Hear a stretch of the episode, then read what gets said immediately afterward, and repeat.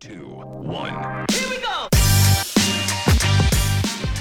Welcome back to Big Friendly Sports with John Hamm here in Oklahoma City in the midst of an exciting season of NBA basketball, an exciting season of change down in Norman. Just, uh, just a lot's going on right now, and in Stillwater, where players are returning to OSU and Alan Bowman's coming back for a 47th season. It is good times all around. But obviously, we're focused on the NBA and the Oklahoma City Thunder, who are super good right now. And we're going to talk about them a little bit, but we're going to focus on the larger picture, the Western Conference. Uh, before we get into that, I want to thank sponsors for our show as always. That list includes MidFirst Bank, the National Cowboy and Western Heritage Museum, Fire Lake Jobs, and your Oklahoma Ford dealers. Drive into your best in Oklahoma Ford dealers today for the best deals on Ford's full line of trucks and SUVs. Ford is the best in Oklahoma.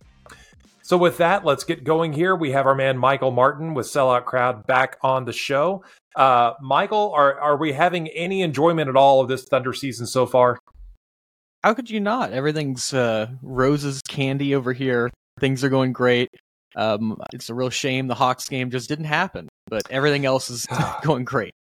That that was um, uh, that was a perfect storm or imperfect storm, however you want to look at it. Um, a, a, number of things were just uh, were just uphill for OKC in that one, unfortunately. Um, and you know that's with any team, we can go through, look at their schedule, and find a loss that we that we're just puzzled by.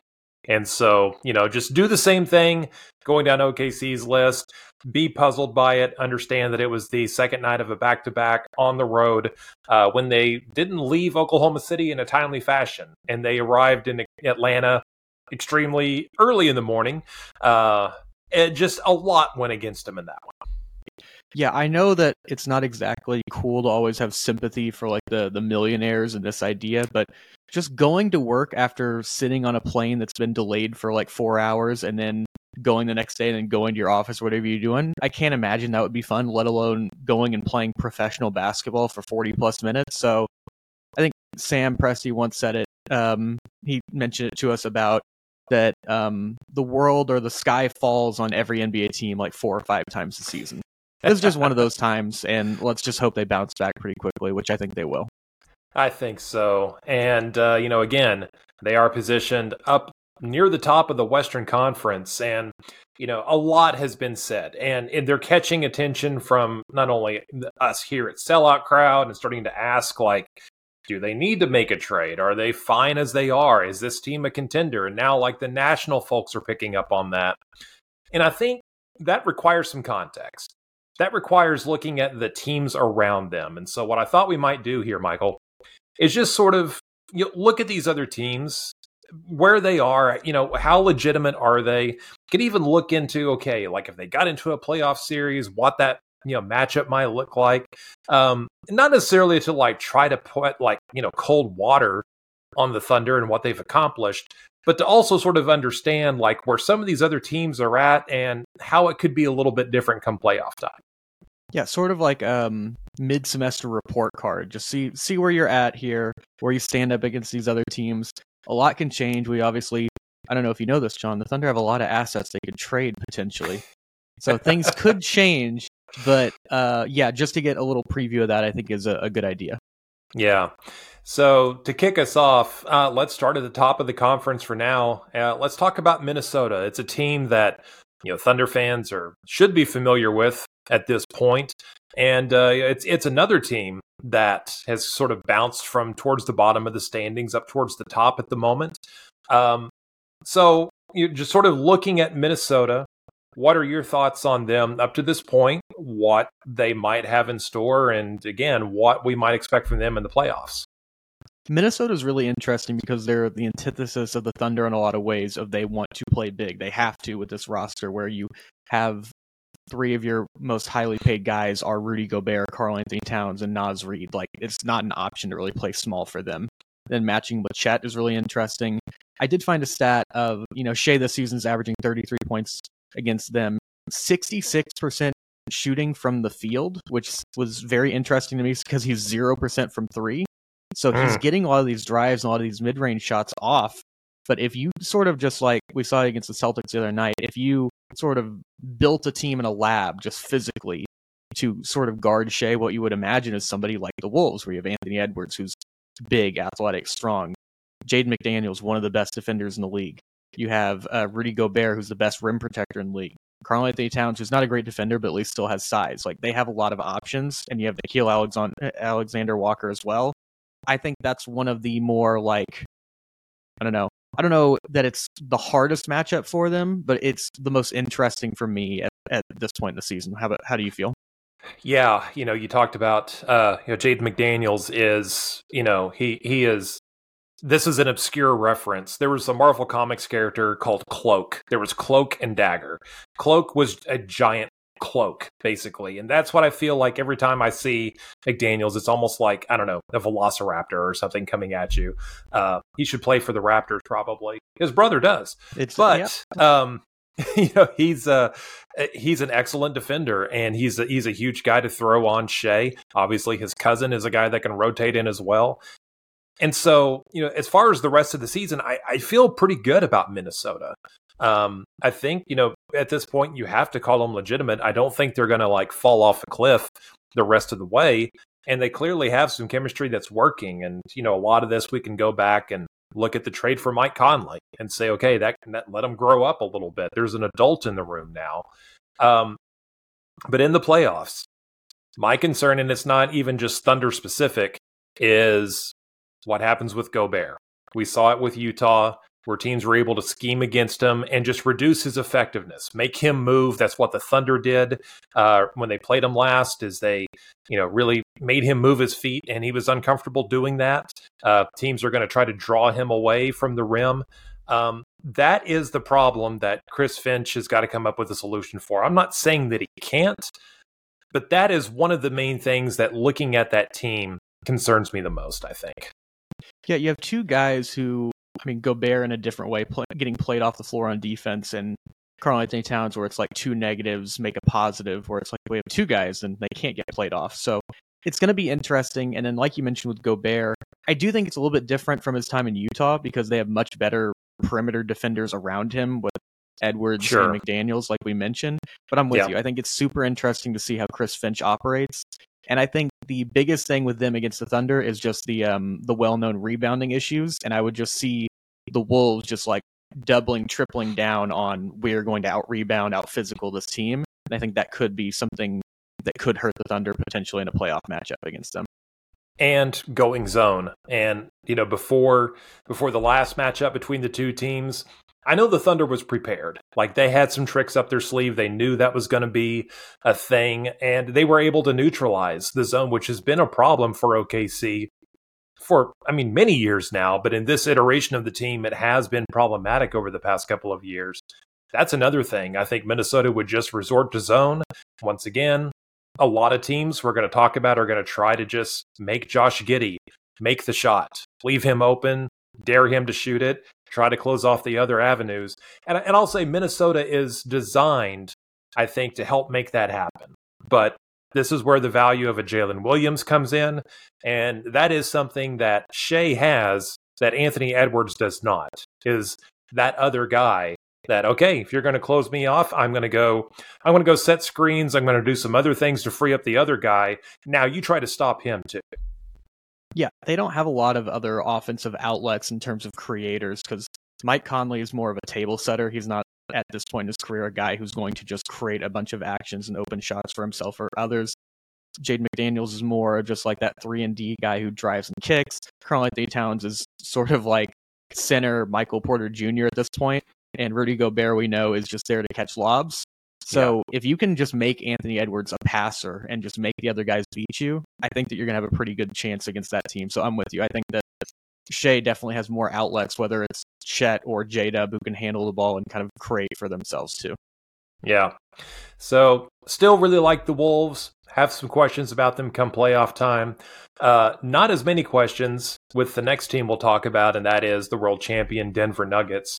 Um, who, I mean, they're you know they're doing really well. They're they're near the top of the Western Conference, but like almost no one is talking about them. I don't know if people are just sort of tired of giving Jokic all the flowers over the past few years. I don't know. They just sort of kind of like flew under the radar. Maybe a lot of this has to do with all the hype being thrown to particularly Oklahoma City, but you know, also Minnesota and just some other like dramas around the league. It's almost like Denver's just sort of like, you know, picking up the lunch pail and going in and doing the work and coming home and no one's really noticing.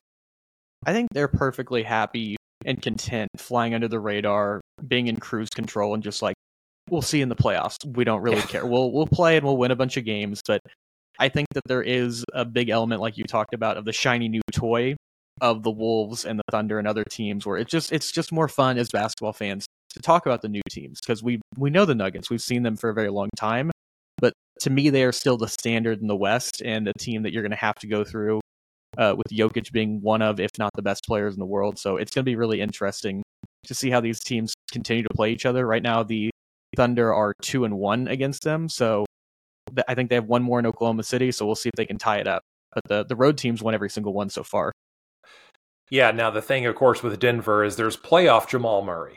That's a whole different animal completely. And yeah. so no matter what happens in the regular season, we just know when you get to you know, time to win 16 games and go get a ring.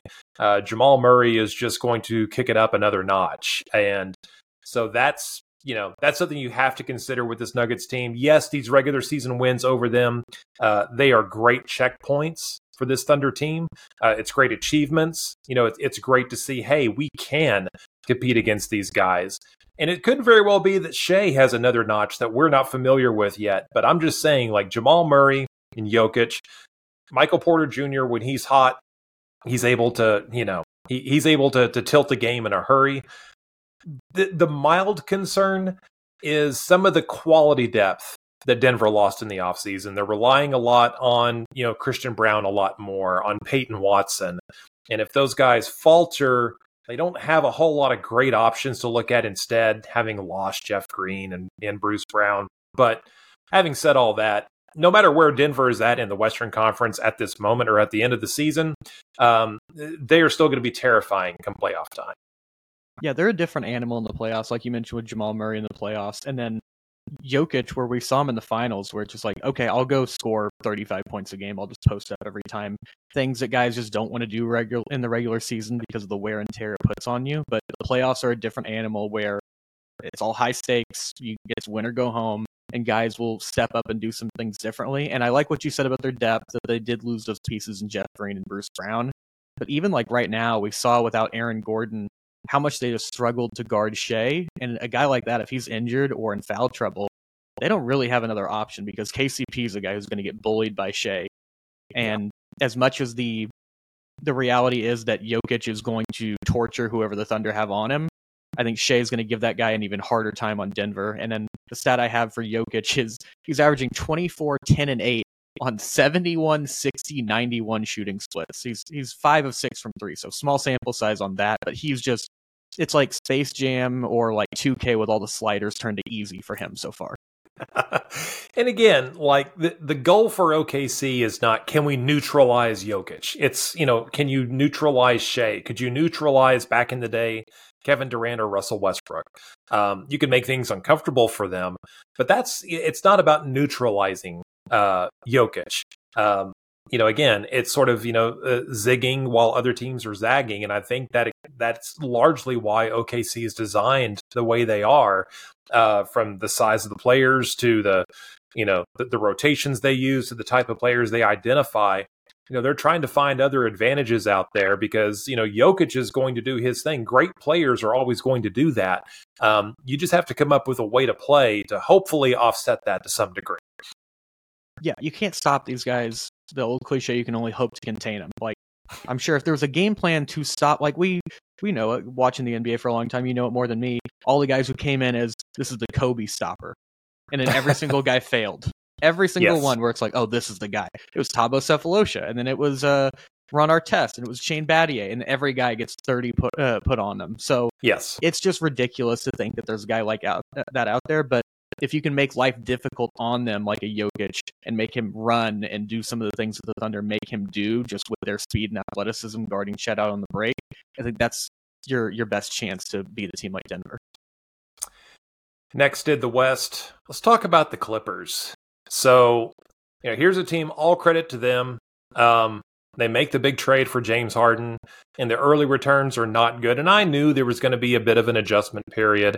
Um, the big adjustment being that you know they figured out they can't play Russell Westbrook and James Harden together, but it's working so far. And you know, again, this is a team that theoretically, on paper, man, th- this team should be incredible with Kawhi Leonard, Paul George, James Harden, uh, Russ off the bench at this point in his career. Uh, they've got you know quality you know rotation. They've got quality uh, role players all around. Um, and so with them, you know, I, I still say really good regular season team. Michael, I'm always going to have questions about this team come the playoffs. And so, just what what are you seeing from the Clippers now? Sort of what do you expect, and and what do you see beyond this regular season for them? I'm with you. I, I have no trust in this team in terms of the playoffs and knowing who's going to be healthy and available. Um, I would say right now, as is, I like this um, matchup for the Thunder. I think that Chet ultimately unlocks everything in this matchup because he can still protect the rim. Zubac is not a guy who you really fear going into the post over and over, and they have no small ball five option at all. So I think the Thunder are going to be pretty free to do whatever they want to do if they want to play Kenrich Williams as well and go super super small. And then as far as the Clippers defensively, Kawhi and Paul George are not the same defenders they were in previous years in the last five years. These are not the same guys who are playing in conference finals and finals. Terance Mann isn't guarding uh, Shai. So I think that the Thunder have the best player in the matchup, which goes a long way for something like this. And the Clippers overall, I just it feels like things are going too well right now. Some there's another shoe to drop. Like the history of James Harden says something will go wrong. So I don't know about you, but I'm just I'm very very skeptical on about the Clippers in a lot of areas. Yeah, and I mean, my skepticism is on James Harden. Again, there's nothing wrong with being a, a Hall of Fame, you know, regular season player.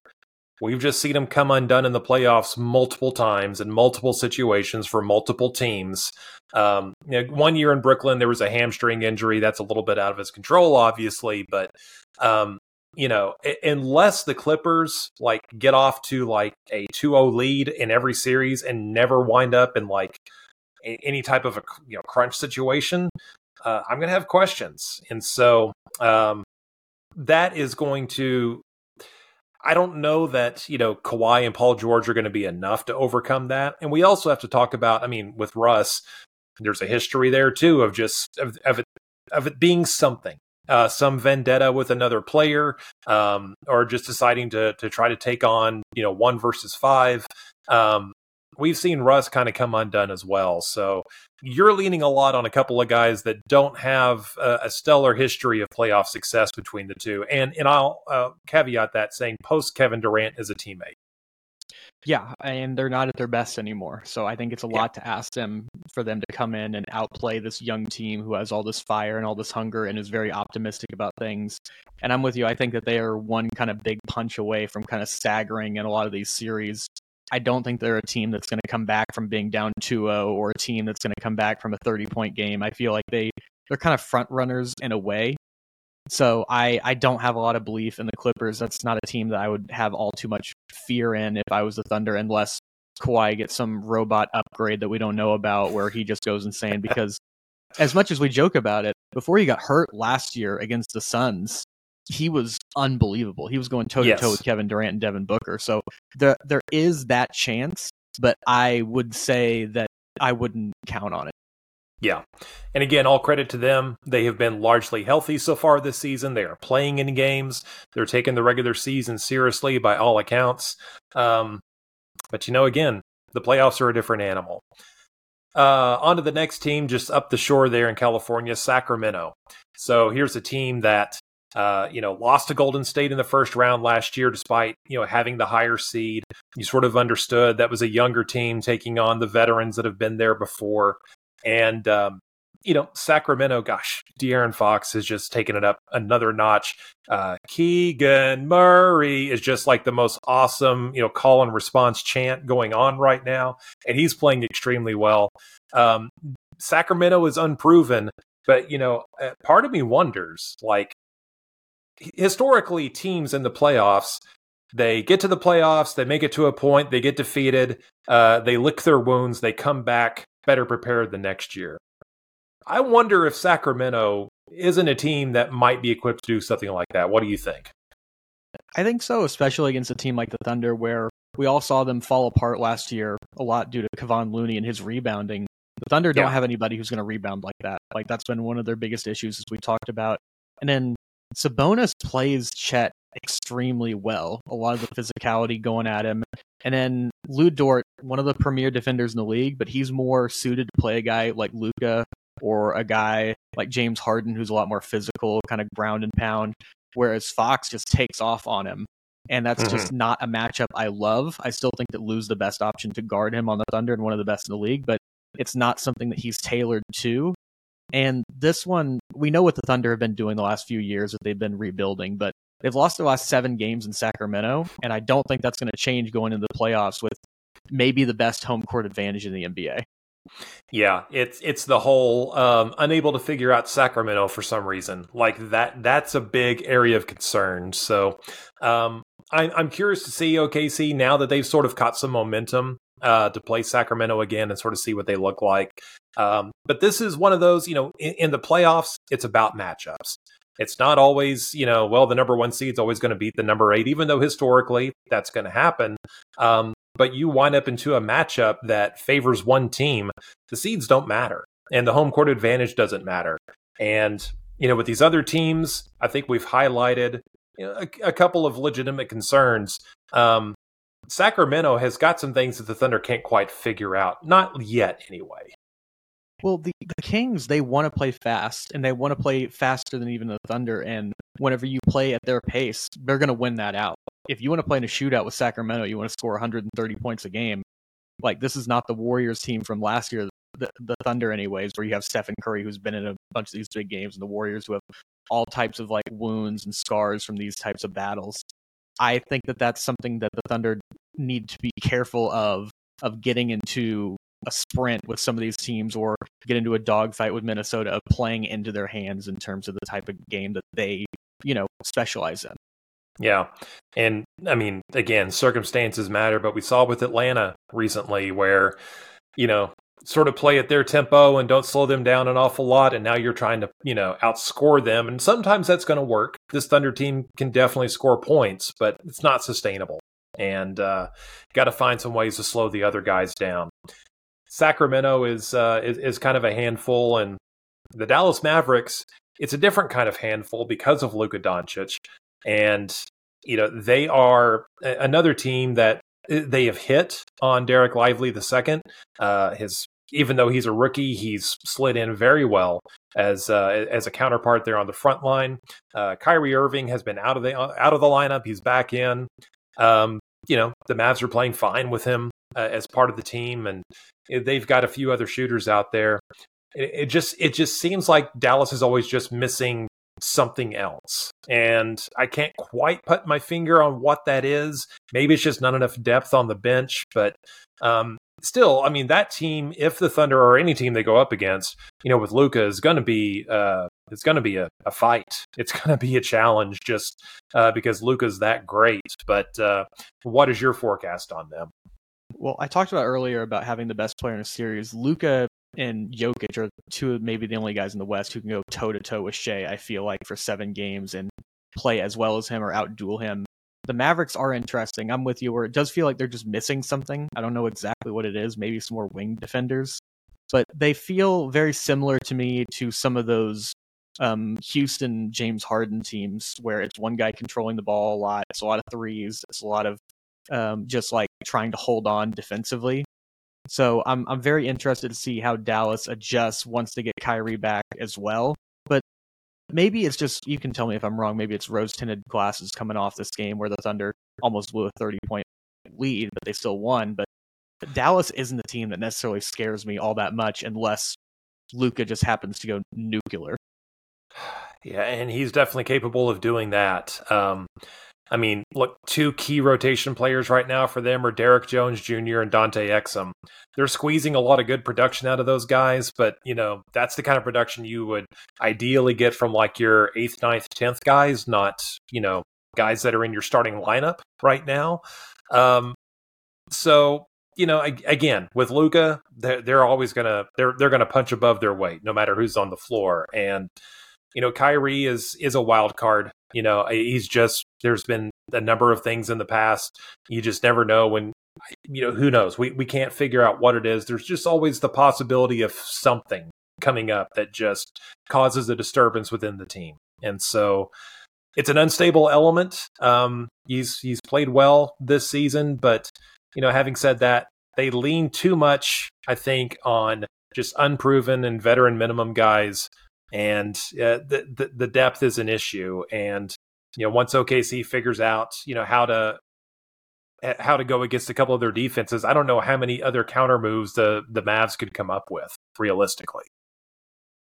Yeah, they don't have a lot of pivots they can make. I mean, they're they're relying on Dante Exum, who has been playing a lot better, but he's not somebody who I would think is a major piece on a championship team if that's their aspirations. But I, I think this is one of the more interesting ones was Shai and Luka, and then going back to something I mentioned earlier, you have Lu Dort who matches up with Luka about as well as anybody. So I think that yeah. would be an interesting series, but I would favor the Thunder in it. Three teams that did not get mentioned for various reasons down towards the bottom of the standings in the West right now, or at least on the fringe of the play-in uh, and the lottery, right there teeter tottering. You've got the you've got the Phoenix Suns, you've got the LA Lakers, you've got the Golden State Warriors. Um, all three of them have legitimate reasons to, if you met them in a playoff matchup, to be concerned, be very concerned because of what they bring, whether it's a lot of experience or just, you know, just being legends. Um, but yet they're kind of floundering right now. So, you know, Michael, when you look at those three teams at the bottom, do any of those give you any concern if they were to meet up with the Thunder in a in a matchup in the playoffs? Of those three, I would go with the Lakers. Um, I mean, just off the top, you there's not many combinations of guys when they're playing at their best better than LeBron James and Anthony Davis. We saw it a few nights ago or a few weeks ago whenever LeBron came in and looked like a superhero against the Thunder and just completely took over the game. And then their added size that they can go to with Christian Wood of going three bigs with LeBron is just a team that I don't necessarily would want. I don't think I'd necessarily want to match up with it if I'm the Thunder. And then, like you mentioned earlier, home court seating doesn't matter at some points with a lot of these matchups. And if LeBron comes into your building, whether he's the one seed, two, all the way down to 10, he's going to feel like he's the favorite and he should be winning the series. And that level of experience that he has versus some of the uh, young immaturity of the Thunder who haven't been in a lot of these games is something I would definitely be worried about matching up with. That doesn't mean that I would predict the Lakers to beat the Thunder, but it would definitely give me some cause for concern. Yeah, the Lakers, that's valid. Um, and again, for LeBron and Anthony Davis reasons, you should be very concerned if you meet up with them in the playoffs. Uh, Golden State, obviously, they have a well earned reputation, but, you know, Camelot crumbles sometimes. And, you know, Golden State may be experiencing some of that. Phoenix is another team that's, you know, on paper, hypothetically, or in 2K, I'm sure they're really good. Um, but health has been a concern and quality depth again. So many veteran minimum guys that are making up uh, the bulk of that roster that they're having to lean on. Um, eventually, you tend to you tend to run out um, of just what you can get out, out of those guys from from a production standpoint. So.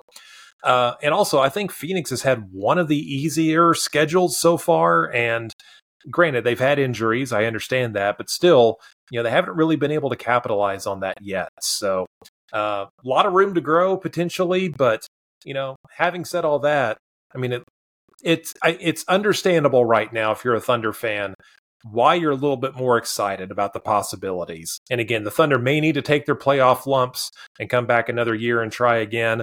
But when you look at the other teams in the West, I think that they stack up fairly well uh, against a whole lot of them. Yeah, I, I think that they're going to have their matchups, and I don't see a team that just counters them completely. But it's going to be really interesting to see how they go through the West. I do have one stat for you that I thought was interesting. Among the other teams in the top five uh, in the West, so you have your um, your Wolves, your Kings, your Clippers, your Nuggets, uh, and those teams like that. Shai is only shooting 13% from three on uh, 3.4 attempts in nine games. So I think that's something to watch out for as we've seen how important his three point shooting is.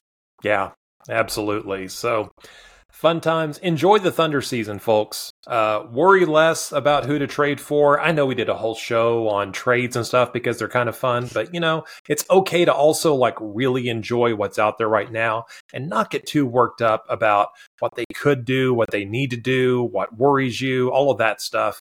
Um, just enjoy this team. They're really fun. So, uh, with that, thanks so much for tuning in, everyone. If this is your first time finding the show, watching it, listening to it, uh, hit subscribe, hit the like button. All of those feedbacks uh, go a long way, help me out. And, uh, you know, again, it's uh, much appreciated. So uh, I want to give a big thanks to Jacquelyn, the producer of our show, as along with along with uh, Michael Lane, who's our creative director, and all the folks at Sellout Crowd who helped make this possible. Take care, everyone. We'll talk to you next week. Two, one. Here we go.